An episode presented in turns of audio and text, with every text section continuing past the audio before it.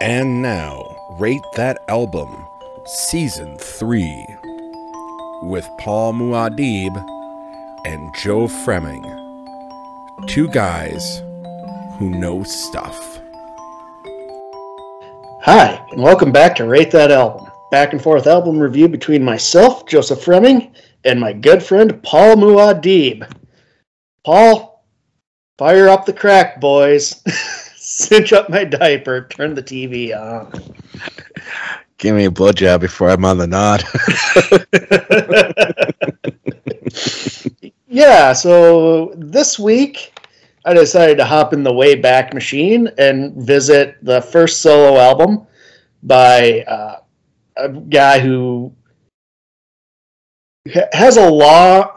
stands tall in music history, but like is not really recognized. And that is Mark Lanegan, uh, frontman for the streaming, Screaming Trees.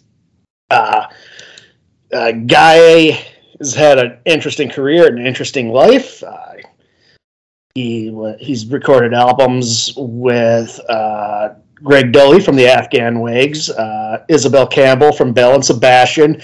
He was uh, one of the singers for Queens of the Stone Age. He did an out. He did a song with Moby and Kris Kristofferson. I I need that in my life. uh, and uh, he was also one of uh, Kurt Cobain's uh, closest friends. Uh, to the and we'll get into that that a little bit later, because the album we're reviewing does feature Mister Cobain on it. We're talking The Winding Sheet by Mark Lanegan. nineteen ninety. So, Paul, let's get your initial thoughts on this. Um, so, I, I, you know, and I apologize. I, I hope the echo is not coming through too much. I'm not sure where that's coming from, but um, um, I knew a little bit about Mark um, here and there. Like, I didn't know as much. Like, you know, when he died, I read all these articles and I was like, oh, I didn't know he did that. I didn't know he did that. I didn't know he did that. I didn't know he was a part of that. Um, so I didn't realize just how big his shadow was uh, until much later. Um, do you want my initial thoughts on the album or just on him? Well, let's let's do both, Paul. Let's let's we can do two things. We can we do two time. things. All right, fair enough. So, um. I, this is not a lot of respect for Mark. This is not like the my favorite thing that we've heard, that we've done on this on this show. Not that I dislike it, um, but there is a lot of flaws on it um, in terms of production. But at the same time, when I look at when it was done and like how everyone took a lot of stuff from it, Um, you realize that it's much more brilliant than it sounds, and I I don't know if that makes sense to the audience. It, it, yeah, if you've heard this album, it's it's very simplistic. Uh, it's and I, that's by design. Um, we'll talk about how he recorded this, but it, it's you know a lot of the complaints is because it's not uh, doesn't feel fully formed, but formed enough. Where where it shines, it shines. Where it doesn't, it's just kind of eh. mm-hmm. But there's mm-hmm. so much D N A in this album. That's kind of why I picked it. Yeah, it's very much. That's a great way of putting it. it there, it's a D N A album. Yeah, it's a D N A. I think for his songwriting, we talked a little bit before we started recording, like how much more interesting his uh, other projects seem to be compared to this. This is you know a guy in his early twenties. Uh, doing a solo album, we really had no, like, nobody knew, because, you know, so again, a little bit of a story, he's the frontman for a band called Screaming Trees, out of some podunk town in Washington. Uh, he sees this as his way to get out of his bad situation. You know, he's a drug addict and alcoholic, you know, most of his teen years, and when by the time he starts with this band, he's sobered up. And they kind of start getting this cult following. They sign on to, well, they don't really sign on because S S T Records is pretty much come as you come and go as you please. And uh, I think we could do a whole podcast on the shit show that is S S T Records, Paul. Oh, God, yeah. Greg Ginn from Black Flag, uh, infamous for kind of screwing over a lot of bands. Uh, you'll never find Bob Mold saying a kind word about nope.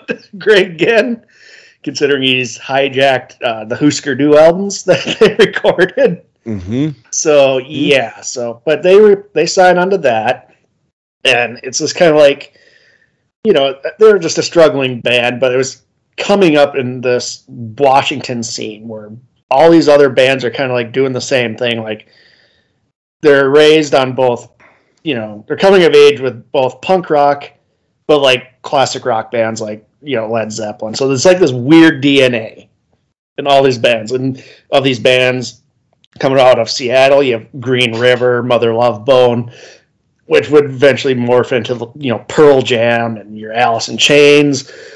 Uh, you got a band uh, out of Olympia. You got two bands out of Olympia. You got the Melvins and you got Nirvana. It was just kind of like this melting pot. And Screaming Trees were kind of like the first wave coming out where they were just they're starting to make a make an impact. But like Lanegan hated everything they did. uh, he didn't write the songs.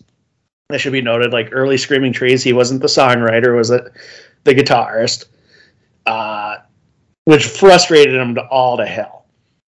By the time nineteen ninety rolls along, Sub Pop offers him uh, an offer to do a solo album based off of uh, recordings that Lanegan did with Kurt Cobain, which was going to be a Lead Belly tribute album. Oh, crazy. Yeah, Lead Belly... old blues guy, you know, that's another fascinating story we could probably do a whole podcast on.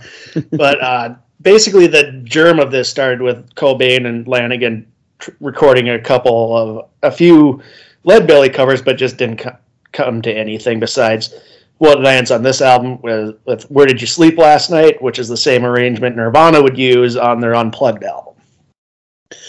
Uh, a few other recordings survived that. I think that's on the With the Lights Out box set Nirvana released in like two thousand two, two thousand three.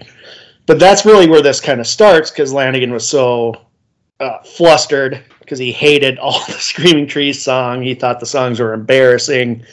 Uh, he really didn't like anybody else in the band. It was just more like they're there. It was a group effort just to get the hell out of their podunk town. And as soon as he got his opportunity to do things outside of that, he would really grasp onto it. So we get to The Winding Sheet. Uh, Sub Pop offers him uh, thirteen thousand dollars to make a solo album. And he laughs because he, in his mind, he's like, I can make an album for three thousand dollars and just pocket the ten, which he did. That explains a lot. Yes. Uh, he... Going into this project, though, he realized he had never really written songs. He was always just the vocalist. So he, by reading his book, his memoir, uh, he decided to buy a piece of shit acoustic guitar and just start trying to like figure out how to write songs, which is why a lot of this seems very simplistic. Because it's a guy trying to figure it out mm-hmm. and recording it at the same time. Uh, He records the album with, you know, a few guys. Uh, Cobain shows up and does uh, vocals on uh, do, do, do, do, do, what was it? Do, do, do, Down in the Dark.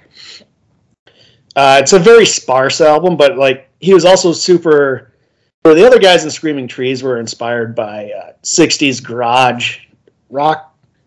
Lanegan was more, like, drawn to Nick Cave and the Bad Seeds, Nick Drake, like, singer-songwriter type shit. And that really starts to show.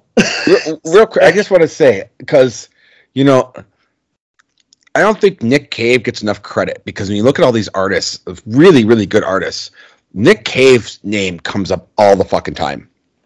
Yep. Yeah, Nick Cave is brilliant. He's, uh, I love Nick Cave. Mm-hmm. We, we'll get to Nick Cave at some point on our... on our little podcast here. Yes, we will. But so, yeah, so the album didn't really do anything after it's released. It was just out there, but it got, he says in his book, well, at least got better reviews than anything the Screaming Trees ever published. uh, it's also noted, like, from what I can tell in the book, he's sober when he writes this. He's like, if, like three or four years sober.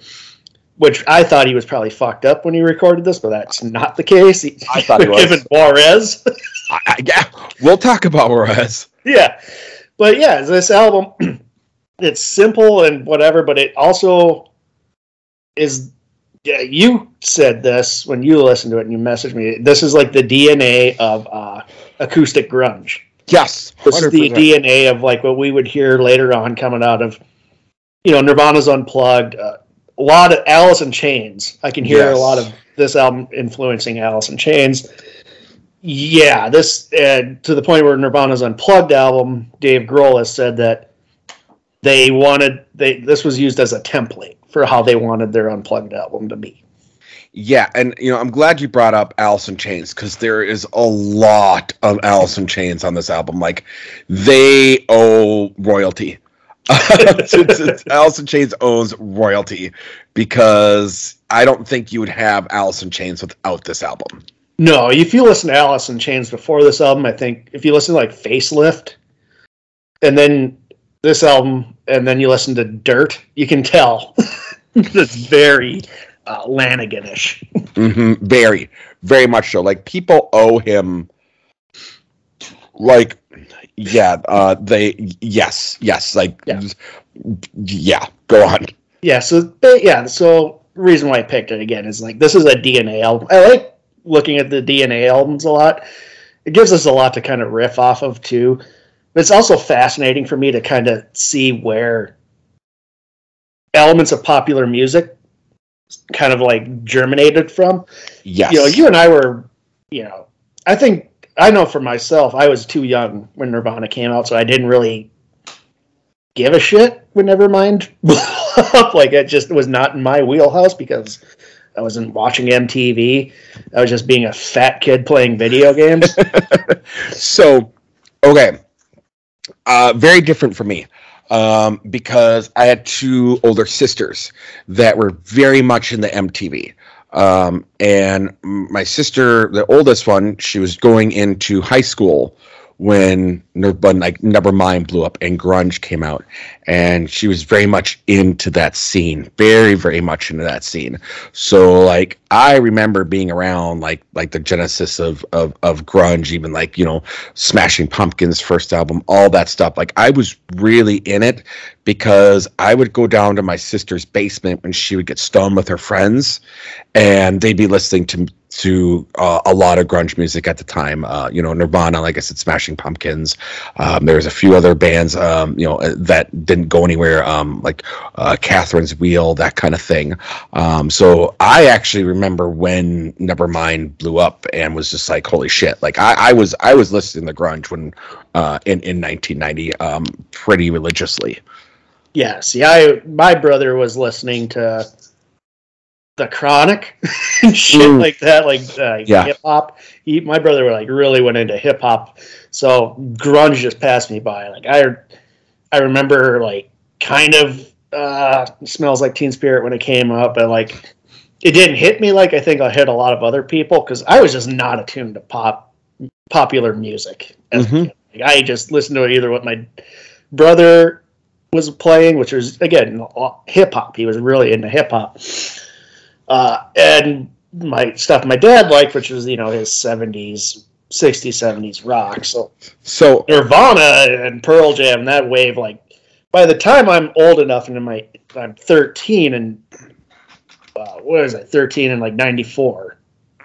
So, I, I just had no, uh, I, by that, by the time I'm listening to music, I'm into like Nine Inch Nails and uh, Revolting mm-hmm. Cox and shit mm-hmm. like that. So like, grunge just pat. I didn't start. I didn't even really listen to Nevermind until I was like twenty. Oh wow! See, yeah, I remember when that first came out. So, um, musically, I had my oldest sister who was very much into the grunge, um, uh, the uh, uh, even and and a lot of the um, college um, indie rock that was going on at the time, you know, like uh, R E M, ten thousand Maniacs, all that stuff. So she was like really into alternative rock, grunge, um, that type, that whole scene.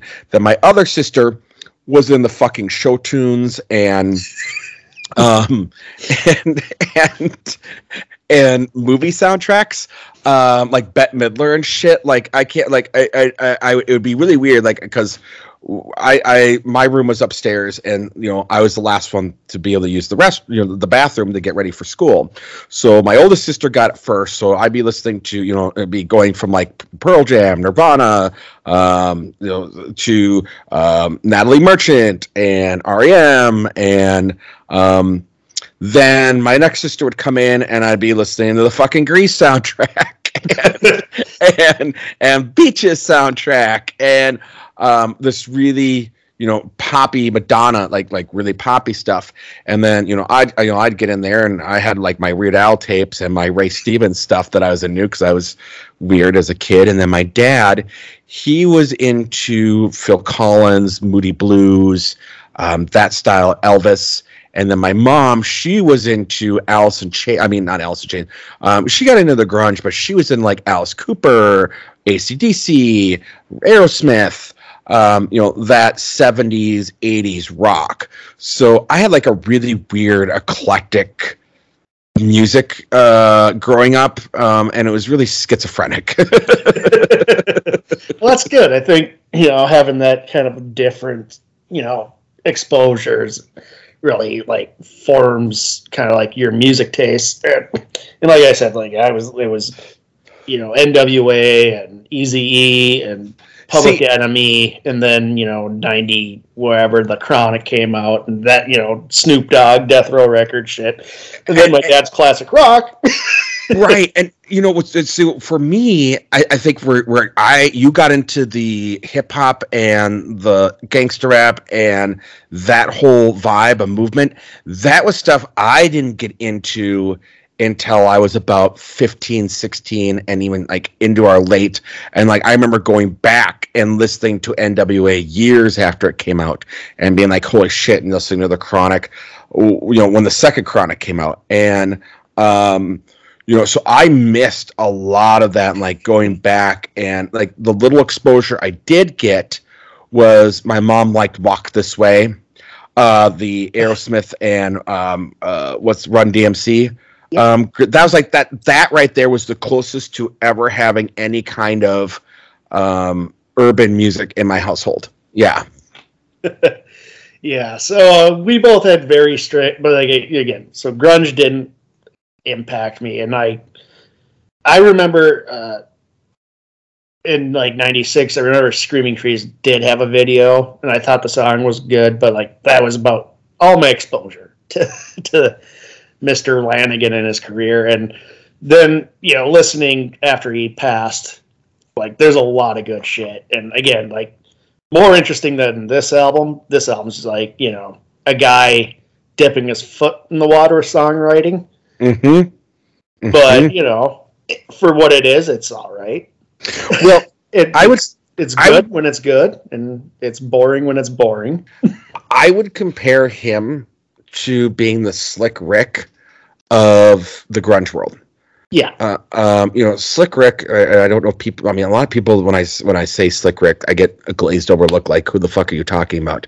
Um, Slick Rick is probably the most um, sampled um, um, hip-hop artist of all time, uh, and really laid the groundwork for what is and has become modern. And I think Slick Rick, honestly, his legacy is maybe even a little bit more, because I think even to this day people are ripping him off um, and taking his stuff, but I don't even think they know it anymore, kind of like how people don't realize, you know, like uh, the Parliament Funkadelic and how a lot of like Snoop Dogg and those people took from them. Um, but whereas I know grunge isn't really much around anymore, but you still hear the influence of this album and what it did. Um, there's a lot of times I was just listening to this and I was like, you know, with a little bit more production value, yeah, this would have been the definitive grunge album of all time. Yeah, I agree. A little more better production, a little more focus on the songs, I think. Mm-hmm. But again, this is like, this was a one-off for Sub Pop.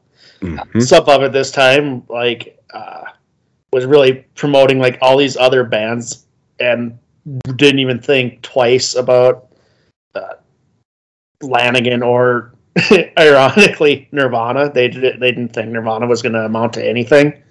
Yeah, probably their biggest mistake. Huge, and and I will admit, I'm a big Sub Pop fan. Like I actually, um, there I, I don't subscribe to a lot on YouTube. I subscribe to their channel on YouTube. I really, really enjoy the music that Sub Pop has put out throughout the years. And oh, yeah, Sub Pop is great. Like, and you know, they put out, I mean, like like this early wave. You know, uh, fuck, they had so many good. Like Soundgarden, I think they had like mm-hmm. one. album on Sub Pop. I could be wrong. Uh, yeah. I'm pretty sure you're right. Yeah, Mark Arm's band, what's it? Mudhoney. Mudhoney. Mudhoney. Another band that I really enjoy. Yep. Mm-hmm. Yeah, but you know, this was for them. It was different because this was like not like grunge was like at the time was like fast and loud, and you had like Chris Cornell vocals or Eddie Vedder vocals. Like you know. It really, like, this album just kind of slowed it down and did something kind of different that those other bands kind of just either subconsciously or consciously, like, just sucked into their their sound. Mm-hmm. Yeah. Yeah. I, I mean, people, I, I don't, I mean, I, and I, I would, I would encourage you. Yeah. Soundgarden was, was on there. I, I, I mean, they had, they had Sleater Kinney, for Christ's sakes, yeah. on, on Sub Pop. I mean, Sub Pop was, I, we should do a. I would love one time you and I should t- sit back and just, you know, maybe one day rather than doing an album, and, and not now, but do a podcast ab, uh, about Sub Pop, because that's so eclectic what they did. Um, but yeah, anyways, we're we're digressing, and I apologize. Yeah, so let's let's talk. Let's get into the album, Paul. You want to do uh, track by track? We could do track by track. That let's is just track fine. By track. It, okay. It's not a long album. It's forty minute long. Yeah, it's album. A very short album. Very short. Uh, But yeah, again, it was just, it's kind of jarring that this was just like, Sub Pop's like, yeah, okay, just do this. And like, they get this, and, you know, people gotta remember, this is nineteen ninety. We're still two years away from grunge blowing up. Yeah. Like, yeah. Even though like ten and Nevermind were released in ninety-one, they didn't start really selling until ninety-two. And then by ninety-four, ninety-five, the whole scene's done. Which is really, like, I think people, like, have, like, this weird nostalgia for grunge. But it really had a small window. It was a very small window. It was a very small window. I would say, I mean, it was still going, but I'd say by ninety-seven, especially by ninety-seven, it was it was, it was in its death rattle. I mean, yeah, was, you had you had some artists coming out, but people have moved on from grunge because... I remember, like, our, our our freshman year in high school, people were doing the Kurt Cobain, um, even then, you know, flannel and all that stuff. And by our sophomore, junior year, that was gone. Yeah. Yeah. Yeah, yep. Absolutely. Yep. Yeah. So let's let's start it off, Paul. Let's start with Mockingbirds, which really kind of sets the tone. It it it does. Sonically and vocally and lyrically. So, uh, I, again, as I said, you know, and... We've I, I've criticized a lot of, so I'd be a hypocrite if I didn't criticize this. The production is not well done. I mean, this is definitely feels like a demo album. Yeah, um, when real you, D I Y. I, I, yeah, very nineteen ninety Sub Pop does not have a lot of money. N- no, no, no. They hadn't blown up yet with a lot of their artists. They've had a few here and there, but their heyday was probably about what another six, seven years away, um, and. Well, they you know, didn't start making money until Nirvana blew up, and then Bleach started selling. And then Bleach started selling, yeah. But but then they started really signing. I mean, it was Nirvana made up some money, but it wasn't until a little bit after that they really started like trying to really um, uh, seek out bands that were you know more so being a little bit more picky about some of the bands they picked up. Um, so. Um, or you know, being like, "Hey, these guys are hits!" Like all of a sudden, they start just picking up uh, amazing bands. Uh, so yeah, Mockingbird. You know, and I'm glad you said that it was his learning uh, lyrics, because lyrically, this whole album is very. Uh, I don't want to say uninspired or boring, but it's. You're, you're, I, again, I I thought he was. Burnt out and like completely fucked up on drugs when he's writing these things. I'm like, okay, he's got fucking heroin brain. He's trying to come up with these lyrics, and I feel bad now that You know, it's just like, no, he was sober. He just never did it before. So for a guy who never did it before, this is all right. Yeah, it's not bad. You know, if somebody had me a guitar and said, do a solo album, like, I'd be fucked. I wouldn't be able to put something out like would this. You, would like, you steal ten grand and only make it for three, Joe? yeah. Um, yeah, no, Mockingbird really, and like right away, I heard in the first opening guitar notes to it, I can hear it. I'm like, that is Alice in Chains. Yep. Yep, that's what I was going to say. That's uh, sounds right out of Dirt, like that sounds a demo from the Dirt album or Jar of Flies. Yeah, yeah, one hundred percent. Like, I, I'm thinking to myself again. I I didn't put the time the, the year together, and I'm going, man, this guy really stole some people's stuff. And then you go, no, no, no, no, no. This was three years beforehand, and you go, someone owes this guy money. Yeah, well, yeah, yeah. I think he got burned a lot, but he also, I mean, he had his troubles. Courtney Love actually helped get him sober. after the after all this, like by the late night, so by the late nineties, Lanegan was pretty much homeless, uh, crack addict, heroin addict. You know, just sleeping wherever he can get find a bed or the streets. Oh. Yeah, like he was like. You know, after, you know, because Screaming Trees never found fame. He never really made it with his, his solo career. So, yeah, that's where he was. And then, you know, she helped him get sobered up. Uh, he was just, uh, yeah, he was a mess. This, you know, he, he was the guy Cobain was calling the day he killed himself. And nice. He was so fucked. I guess he was so, like, fucked up and just not wanting to deal with it. He refused to answer his phone. Are you serious? Yeah. And that's something like he kind of, re- from what I read, he's regretted deeply because uh-huh. he was such a good, they're close friends, and but he was just like, you know, he's an addict too, and he just doesn't want to deal. Oh, God. Yeah, yeah. And wow. Makes matters worse, like, years later, uh, he finds a friend in Anthony Bourdain. Oh, no. Yeah. Yeah. So, like, uh, Anthony Bourdain's Parts Unknown, the theme song is, like, written and performed by Lanegan, which I didn't know. I didn't know that. Yeah, yeah. And uh, Bourdain uh, was instrumental in Lanegan writing a, a, a memoir. You really pushed it when he didn't want to. It was, like, one of his closest friends. And then, like, Cobain, uh, he lost another friend by suicide. Poor Lanegan. Fuck. Yeah, he, he had a he had a hard knock life, buddy. Yeah, well, I mean, and again, he's writing this shit before all the depression and shit happened. Yeah, he's so writing fuck. This is because this well, is a downer. This is a downer of a yeah. Downer. Well, his childhood was pretty bad. His mom was verbally abusive. His dad was a raging alcoholic. He was like, like I said, he was a drunk by like fourteen, fifteen. I mean, good on him for finding fame. And, you know, I mean, well, well, we'll get to it when we get to some of the other songs. But, yeah, so Museum, again, you know, it's... It just feels like uh, it's, it's... Like, this could have been, like, part of Mockingbird's. Like, I felt like these songs kind of went together. That's what I thought, yeah. And if he was yeah. more focused... If it was more focused... Again, he was pretty green songwriter, so, like... Like, this felt like that these two songs should have been combined to a stronger song. Agree. Uh, thank you for saying it. Yes. Yeah. Yep. Yeah.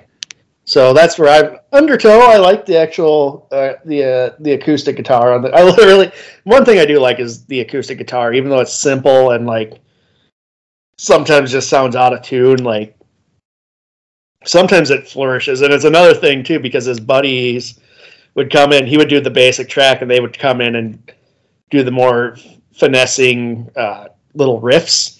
Yeah. Because he just couldn't, you know, he just learned, he picked up a chord book. Yeah, so like going into this album, you had to pick up like a chord book and learn how to play chords. Oh my God, that's hilarious. And, and good like, for him. I mean, there's talent there if that's what he did. On you know, picked yeah. up a chord book at three grand, came out with this. Fucking A. Yeah, I mean, it's it shows like, you know, just, it's interesting. It's just like, uh, just a green... pretty green songwriter. He's still like, fuck, I'm going to try. and like he eventually develops into a better songwriter. But it's interesting, like seeing it happen, you know, like kind of like hearing on record. And, like, I'm sure he didn't really care for this album. Like years later, like ah, ah. Well, and you know, and I will say with Undertow, that's really where I started to feel the the the Nirvana um, mm-hmm. um, Unplugged album was yeah. in this song. I was I was like, wow, and again. Not knowing, I was like, man, this guy really, really liked the Unplug album. Oh, nineteen ninety. We're still four years away from uh, we're far away from for Kurt Cobain's funeral. Okay, all right. Yeah. By the way, that's that that's what we called, uh, me and my buddy Rick, that's what we called the Unplugged album, was the was was Kurt Cobain's funeral, because it was like right before he died and had like all these flowers and everything. Yeah. When you look well, back, at, like it's a funeral, it's a funeral. Read into it, like people, the set designers felt like he was setting up his own funeral. Yeah.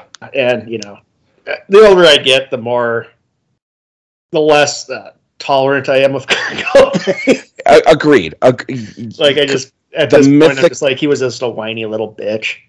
Like, the, the you know, uh, supposedly, and again, I'm going to get off track here, supposedly a guy that that I that we, uh, I hung out the Java Joint a lot, um, supposedly a guy that we hung out at the Java Joint with knew Kurt Cobain for about six months when he lived in Seattle, um, before he got famous, and said that he couldn't stand being, like, he eventually stopped taking Kurt Cobain's calls and like hanging out with him and shit because he couldn't put up with his whining. Like, I guess he was just a really, according to this guy, again, I don't know if it's true or not, you know, people make up stories all the time, but he said that Kurt Cobain was this kind of this really entitled dude that when he didn't get his way would throw would throw tantrums. And he said he it would, it would happen like when they would go out and get something to eat, like someone fucked up his sandwich, he would throw a fit. And he's just like, eventually I just had to stop hanging out with the dude. And he's like, little did I know this guy was going to become super fucking famous.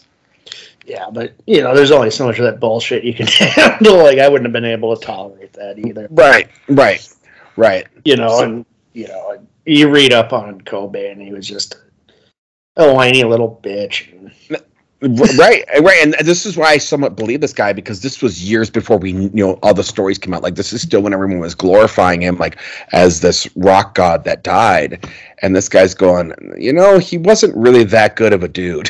Yeah, well, I read some Buzz Osborne uh, interviews where he, he was friends with him, but he's he doesn't shy on, like, pointing out how insufferable Cobain could be at times. Yeah, so let me get Ugly Sunday. I like Ugly Sunday, actually. I like the song a lot. I really liked it, and it really reminded me of, like, uh, an updated version of uh, Sunday Morning Coming Down by uh, Kris Kristofferson and Johnny Cash, kind of, but, like, yeah, more yeah. twisted. It was, and like, I, if that song was written by uh, Charles Bukowski. Oh, I didn't know that. Uh, I did not know that. Yeah, no, I, I also felt lyrically this is one of the more stronger songs. Uh, where I felt like he had more to say on this one. Mm-hmm. Um, like, I felt this was a more insightfully lyric, lyric, lyrically. Feels like he's more opening it up and kind of using his own yes experiences for a song, where instead of just writing songs for writing a song. Mm-hmm. Um, yeah, but yeah, that was that was a highlight I noted. For, uh, Down in the Dark, it was more of a rock song. Uh, yep, again, features uh, Cobain on vocals. Okay, I thought so. I, I I knew he was on a different song. I I was like, man, either Co- Co- Cobain is on this, or he could really nail Cur- Co- Cobain. So I'm glad that yeah. uh, you. I don't know if he could that. nail the Cobain voice, but he really has like more of a, a Leonard Cohen, Tom Waits thing going on. Kinda, kinda, yeah. Okay, yeah. All right. Yeah, it's, it's it's a fine song. Uh, Wildflowers I liked a lot. I like a lot. I like Wildflowers a lot. Yeah, this is, I think, if not one of the strongest tracks on the album. It's my favorite song on the album. Okay, then, okay. Yeah, I, I mean, not that I have to agree with you, but yeah, I, I feel like this was like... You must agree with me! I must, I must agree with you, otherwise no super you. Um, yes, yeah. This is a great song, just lyrically, uh, sonically. I feel like this is the one that got the most attention. Yeah, And then, unfortunately, it's followed by Eyes of a Child.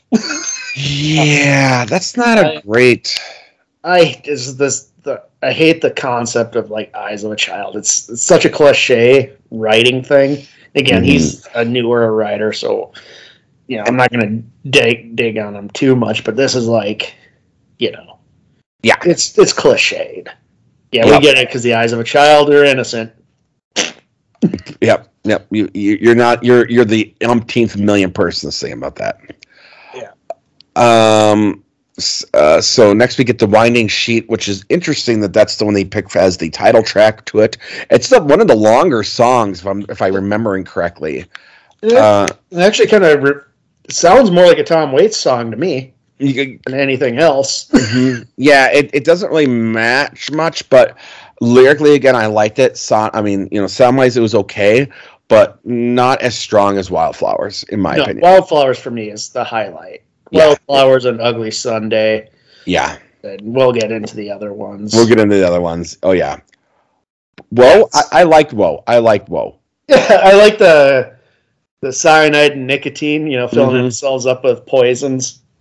Yeah. Or I, or I like the I'd rather be drunk than dead or go where Jesus fled, so I'll get drunk again, or maybe not. Like, I love that. Yeah, he has, like, moments where he shines lyrically on this album. Uh, yeah.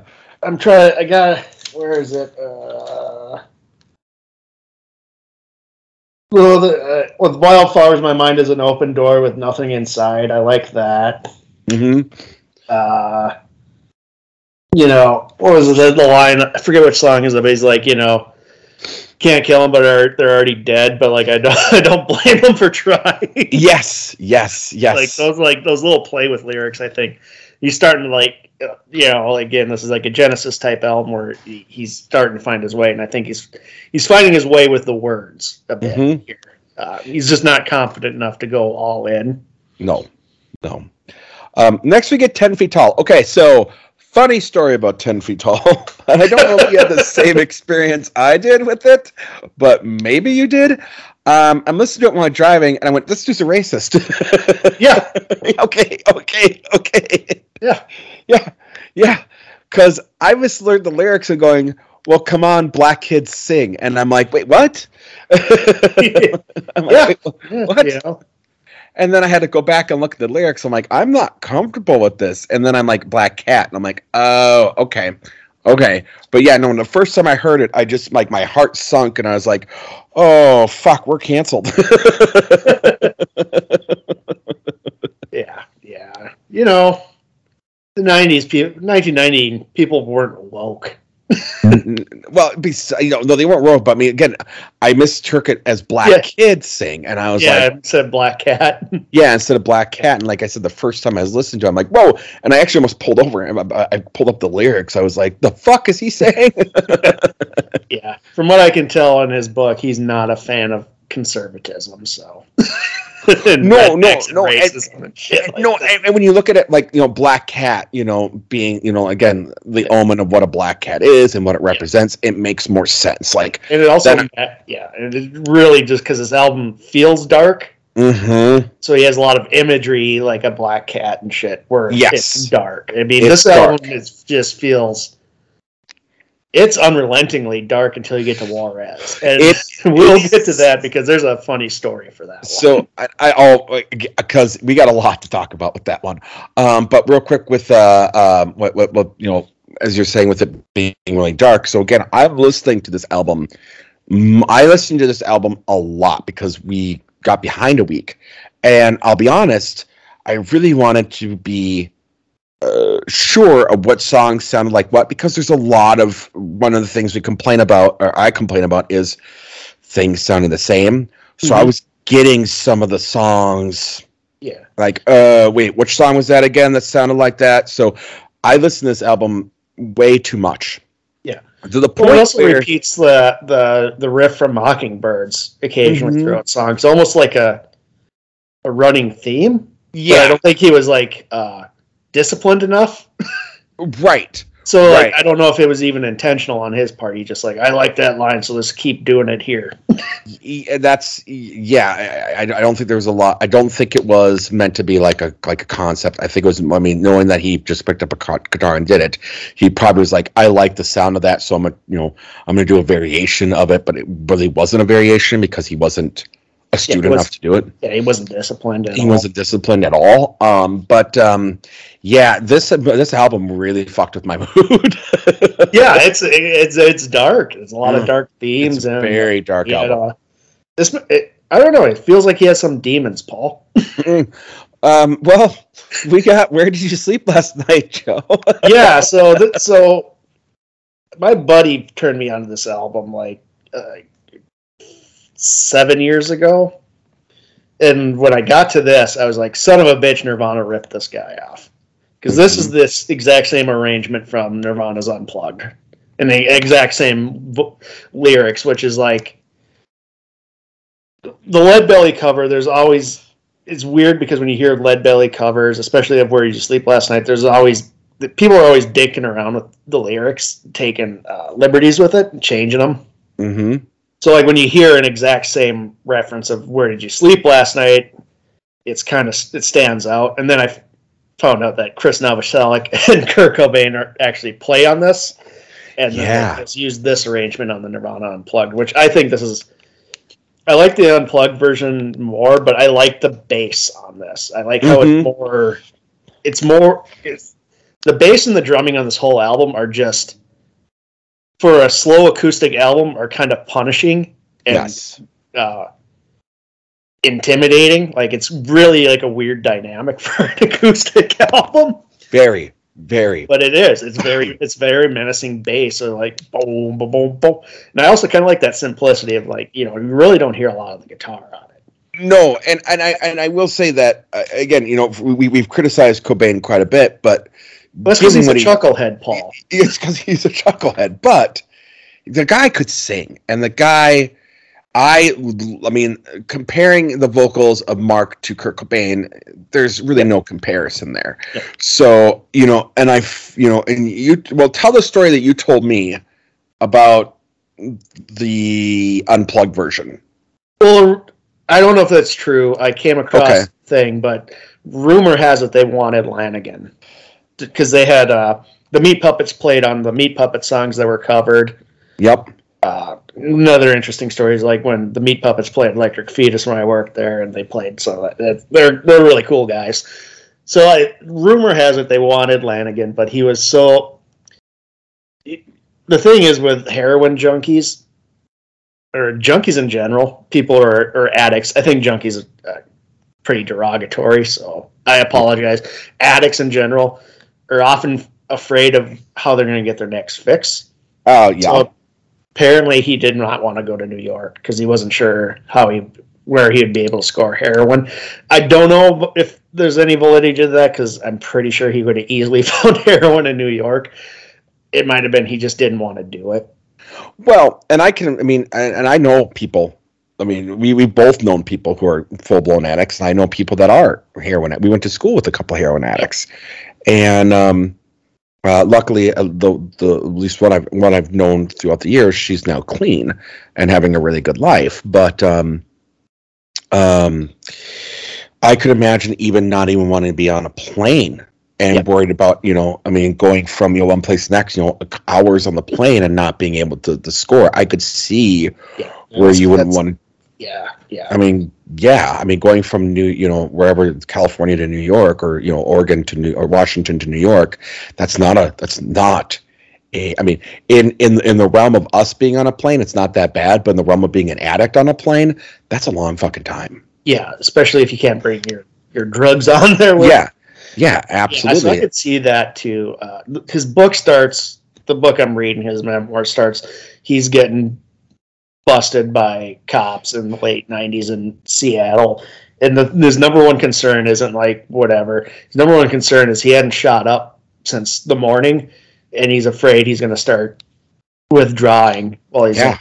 in the jail. So, like, that's his biggest concern because that's the most painful thing he can go through. Mm-hmm. Mm-hmm. Yeah. Oh. So, oh. Dude, I. I everyone I, yeah. like I just. Yeah, you know, I think vicious, vicious drug. I thank God every day that I'm afraid of needles. Uh, me too. Me too. Like, I couldn't, like, when I got my vaccine, I couldn't even look when they... I can't. No, no, I've had a couple of surgeries, and, like, when they put the I V in, I cannot look. Oh, um, I, oh no. It's, they it's draw the blood? I can't even look. Oh, I can't. Nope, nope. I have to look the other way when they draw blood, and which which is ridiculous because I love, you know, you and I both love our horror, our gore, or that type of thing, but when I know it's real, it bothers me to my core. Um, like needles in movies, like that. The heroin scene in Pulp Fiction still gives oh. me the willies just because I hate that shit. And and Requiem for a Dream was so difficult for yeah. me to watch.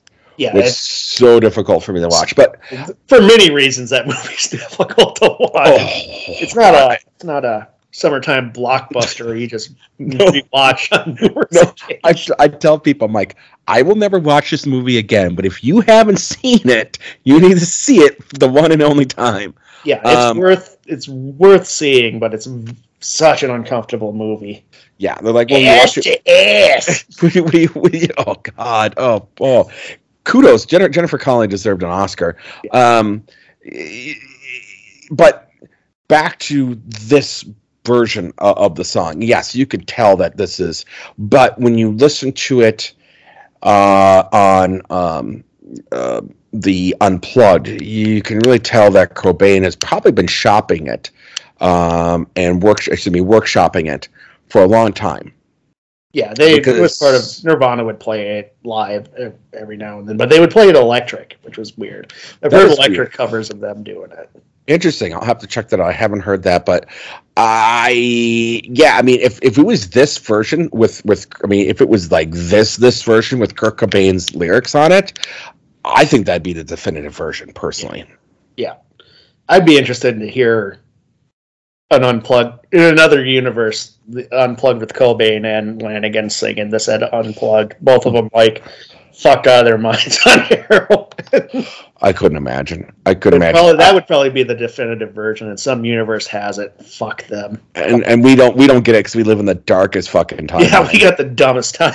We really do. We got fucked, dude. I don't know what we did in, in all of our previous lives or what we've been doing to get pushed down the darkest timeline, but apparently I'm a fucking bastard.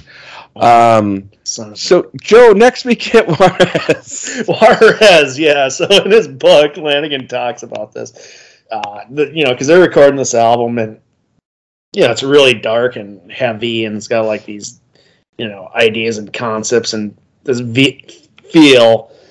And then one day in the studio, this guy's like dicking around on a, I don't know, like a keyboard or something. Lanegan starts, he just starts riffing off it, and that's where Juarez comes. And they did, the guys working on the album with him were like, wait, what? And he's like, yeah, I'm going to put on the album.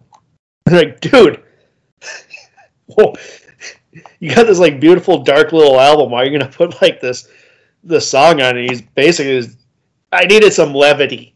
This album's dark. Let's have a little moment of like, even in his dark, twisted sense of humor, it's still like a funny song, even though it's, you know, talking about shit in your pants because you're, you're going to be on the nod from heroin, which, you know, is a thing that happens. Mm-hmm.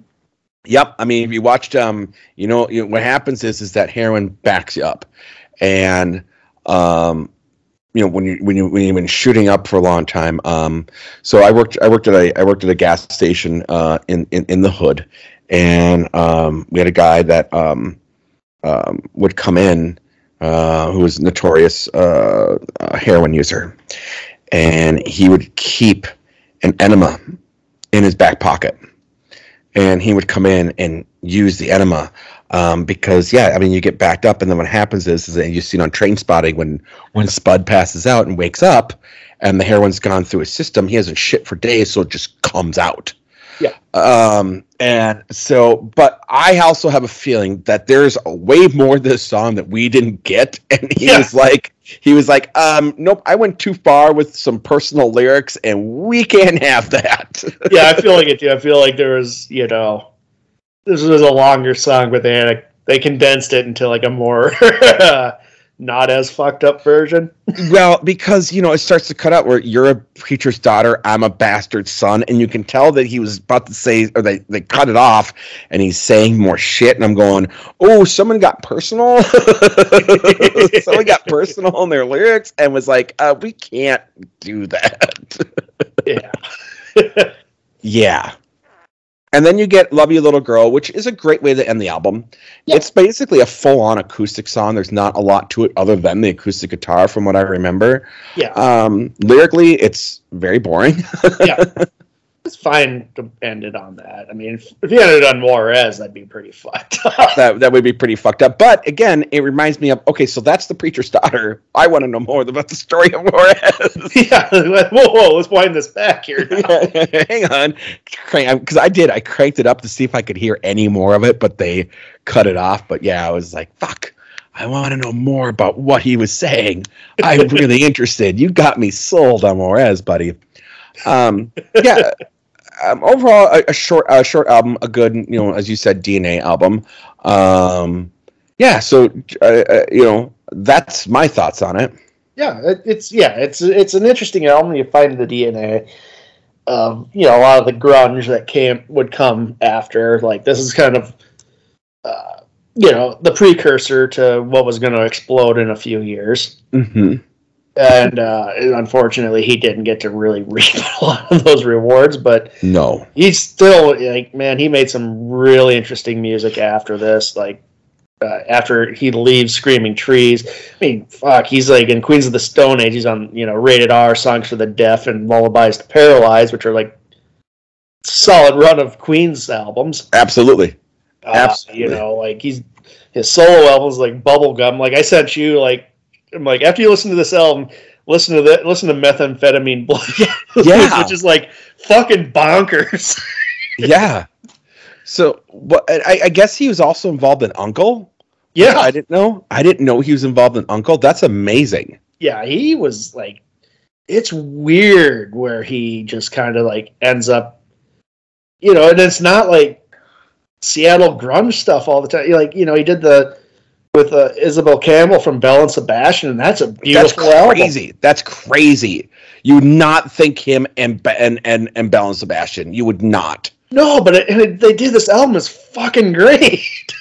That's it's amazing. A beautiful album, and like, yeah, like again, he did Moby and Kris Kristofferson. You're like, what the fuck? Like he was that's very prolific and very just like like. His music gets way more interesting than this. Than this, you know, this is like a guy just starting to learn to write a song. Wow. Yeah. Yeah. No. No. No. No. No. It's it, that. I mean, that, that that's nuts to me. That's yeah. I, I do have to get check out that book when you're, uh, you know, I'm gonna have to check out that book because I do want to know more about him because that's fascinating to me. That is absolutely yeah. fascinating. And he was doing music up until the day he died. Yeah.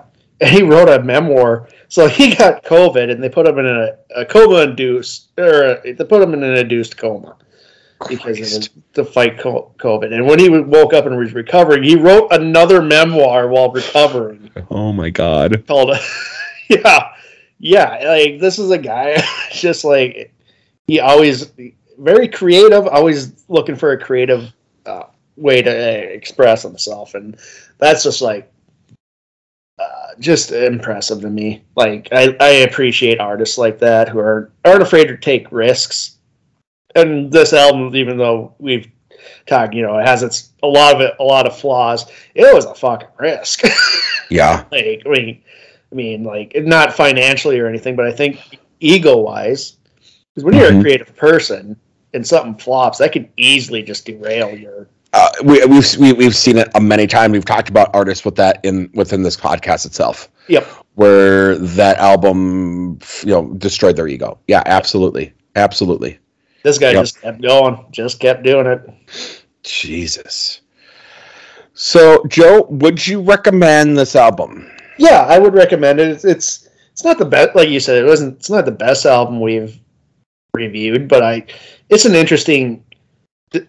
On a couple of levels, it's interesting in that it's if you want to kind of see where the a lot of the influence on grunge kind of starts. This is a, probably where you should start. Mm-hmm. and it's also interesting, like, seeing a guy starting a songwriting career like that, just like how it germinates, and just and seeing what he does later on. It's, it's just for that's interesting. And it's not a bad album either. It's it has its moments where it really shines for me. Like sure. Wildflowers, that was such a good song. It's a good song. It's a good song. Yeah, Wildflowers is a good song. Um, I I'm gonna say no with a caveat, and and hear me out. Um, that I would say listen to some of his later stuff first, and then go back and listen to this. Because as you and I have I've talked about, you know, with, with other things, I, I we personally love D N A albums. I could see where some people, this is their introduction to him, might not. And again, unless you're like, again, with me, like music, and you and I with music and history, right? Like mm-hmm. when I got into Pink Floyd, the first album I bought was Piper at the Gates of Dawn. Then I bought Sarsaparilla Secrets. Then I bought more. Like I went chronologically through. Which... for other people would probably make them never want to listen to Pink Floyd. Right, right. But for me, I really enjoy that journey, right? Like I enjoy seeing where a band starts out and where they go. So if that's you, then by all means, yes, I recommend starting with, with this album. But I, as you and I have talked about too, there are better albums that he's put out yeah, that I, would, I think. Yeah, I would start with Bubblegum if I was mm-hmm. going to. That yeah, one, that one's just phenomenal. P J yeah. Harvey on it. It's That's amazing. Great. I love P J Harvey. I do. I love P J Harvey. She, she does uh, Hit the City with him, and that's such a good song. So, so yeah, I mean, in that regards, I would say check out some of his later stuff and then go back and listen to this. Yeah. Uh, you know, if you listen to this and went, well, I really want to hear like what they're talking about, like with being like, you know, you know that that the that stone um that. Alice in Chains ripped them up, and you know that they did this and that. Then yeah, listen to it. But honestly, like like looking at it from a critical standpoint, I can't really recommend it outside of for curiosity's sake, if that makes sense. Yeah, I agree. Yeah, yeah, yeah. yeah. So, all right, Joe. Well, um, awesome pick on this album. I'm really glad you did that. Sorry we had the mix up these last two weeks of trying to get this done. Um, So, no, it's not that you guys are missing an episode. It's that my schedule fucked us up. Um, so, Joe, plugs. What do you got going on?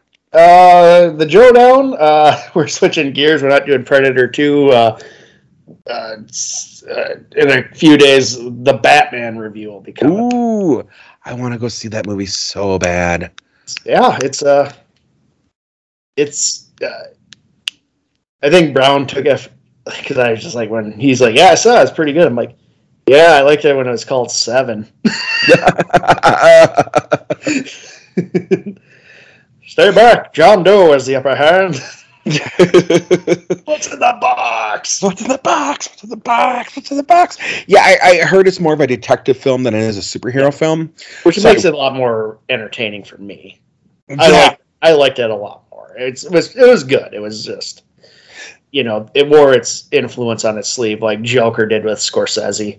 Mm-hmm. Well, and, and I will say that was one of the things I liked more about um, the Dark Knight, the the the Batman, you know, the, the Christopher Nolan one, was it felt like there was more of like a detective story there than it was like all this over the top superhero stuff that you see like with the Marvel universe. Um, I felt there was some, you know, kind of grounding in terms of like him trying to solve this and what was going on. And granted, yeah, you hadn't, yeah. you had, you had the oblivious, you know, the, the obligatory superhero stuff. So I am really interested to see it as a as a detective film. Um, so that's cool. I can't wait to can't wait to see your review of that. Um, you guys got anything planned after the Batman, or n- not willing to give that away yet? Uh, Brown hasn't given me his pick, so I don't. Okay, all right.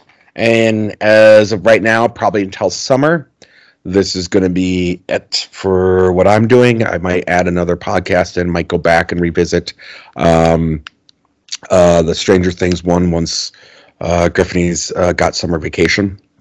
Um, see if that will work out. So yeah, all right, Joe, you're gonna you're gonna ask me what what, what we're doing next week.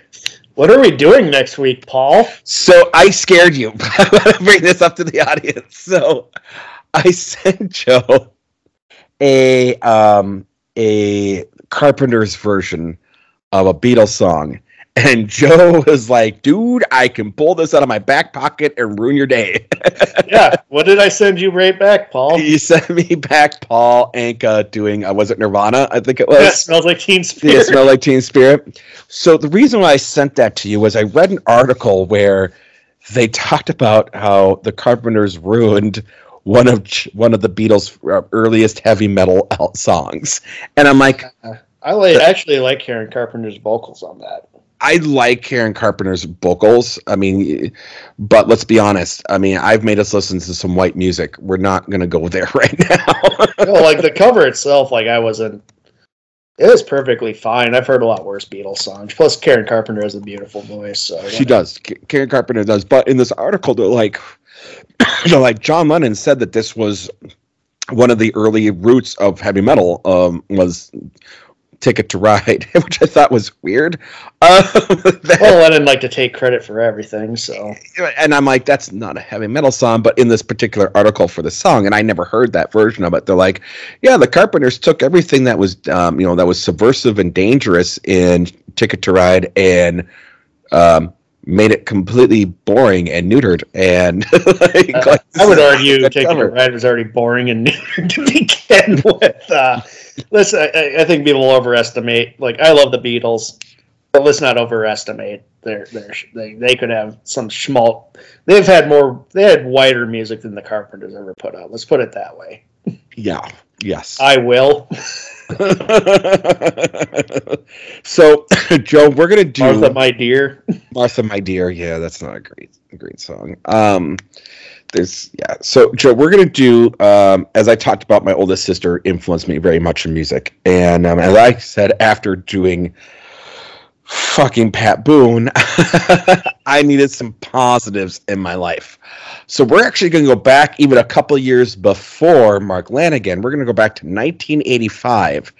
And we are going to do the Dead Milkmen's debut album, Big Lizard in My Backyard. Oh, cool. So, I'm sure you're familiar with this album. Yeah, I am. I am. So, hopefully our audience isn't. um, but this is one of my favorite albums of all time. Um, I thought your well. favorite album of all time was Cracked Rearview Mirror by Hootie and the Blowfish. Lord, I want to be with you. I want to be with you. What if girls are going down there cry? Um, no. Fuck you. Oh, I get it. Pocket Full of Kryptonite by the Spin Doctors. The Spin Doctors. Oh my God. That was uh that was the song uh Uh, two, what was it? Two, two Tails, right? Two princes. Two princes. Two princes. Oh my God. Okay, so real quick, uh, I gotta tell you this story. oh, Paul's got it. Paul's got a Spin Doctor story. I, I, not, not, not a Spin Doctor story, but along the same lines, a Delamitri story. Um, so years ago, years and years and years ago, there was a um uh uh there was the Edge radio station that played a lot of um um. Not it became kind of a rock thing later, but it was doing a lot of like the alternative college rock at the time, and they used to have this thing called Edgecapades, where they bring in all these bands, like they brought in um, Blimp and uh, Ween and all these you know bands. Anyways, and they had a guy named Diaper Boy on the radio station that was that they'd make go out, wear a diaper, and interview people on the street. That ba- that man ended up doing the steel toe radio show. Dude, dude, me and him are already in a feud. Let's not. I don't know if you know that story or not, but uh, that's I'm aware. Story. I'm aware, but you know, yep, like you yep. said, like I'm taking your what you said. He started off as Diaper Boy. He started off as Diaper Boy, and then later I had to go on his own show and school him. But no, um, so um, they um, Delamitri was playing, and they. People went into the bathroom and got toilet paper and were chucking it at them, uh, you know, like booing them to get off the stage. And so they did their one hit and got off stage. and Diaper Boy went to dive off the fucking speaker and nobody would catch him. No wonder he started that Steel Toe radio show. Yeah, we, we need, Not you know, an actual we, radio, everybody. It's a podcast now. It is a podcast now. He got kicked off the air. Um, Couldn't have happened to a nicer guy. No, not a nicer guy. Fuck that guy. That's another story for another time. But um, uh, yeah, so we're gonna do, and this is this was, I would say, my introduction into punk was this album. Um, this album was when I really first listened to punk, and like this made me realize that I needed to have way more punk in my life. Yep. And I listened to this album um, probably, I was maybe about four or five when I listened to this album. Yeah, I think because my sister got it a year or two after it came out. Yep. Mm-hmm. So, Big Lizard in My Backyard, Joe. All right. You there? You there? Okay, you're there. All right, Joe. Well, do you want to take us out? No. This has been Rate That Album with Paul Muad'Dib and Joe Fremming. Thank you for listening.